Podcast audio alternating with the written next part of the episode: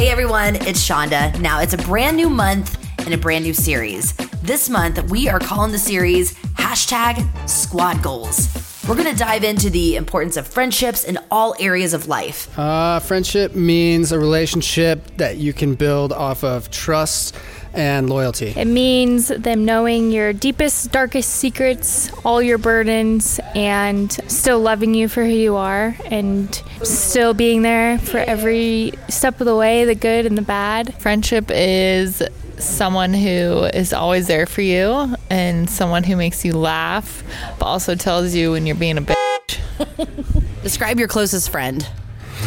I've known him since I was two years old. He's more family than a friend. And we've experienced all the good and bad parts of life together over the last 24 years. I've known her since third grade. We've been best friends forever. She knows everything about my life, you know, the good, the bad, and she's still there, and she's my sister. Describe your closest friend. She's been my best friend since seventh grade, and we could not be more polar opposites. But I text her every week, call her every week, and she's literally always there. And she hated me at first. Why did she hate you? I, we're just so opposite, but she literally is my best friend. But she hated you, but you didn't hate her. No, I just think we didn't think we were gonna like jive. Oh. Like she was a soccer player and I was a cheerleader, and like I'm super clean and she's messy, and like we're like totally polar opposites. What's the worst thing you guys ever dealt with? Oh my gosh, he tried to make out with my ex girlfriend when we were like 13 years old. and he almost lost that friendship so quick, but uh, we, we rekindled it within two days and we were all smooth sailing from there on out. Why is it important uh, for you to have supportive work friends? It's super important because you see them every single day, and you spend more time with them than you do your spouse or your family. Because they can understand you better and they can understand when, when times get rough and they can celebrate when the times are good. And we're together like most of the time. Like 70% of the time, I see your faces every day. Yeah, it's almost disgusting, but it's great at the same time. Disgusting.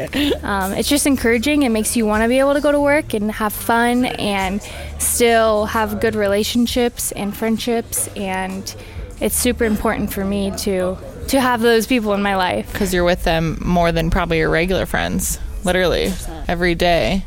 You come here and you need that other outlet rather than your friends that you see once a week or once a month or friends that are distant. You're literally stuck with them. Literally. Literally. Literally.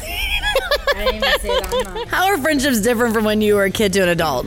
Friendships when I was a kid seemed to be a little more trivial.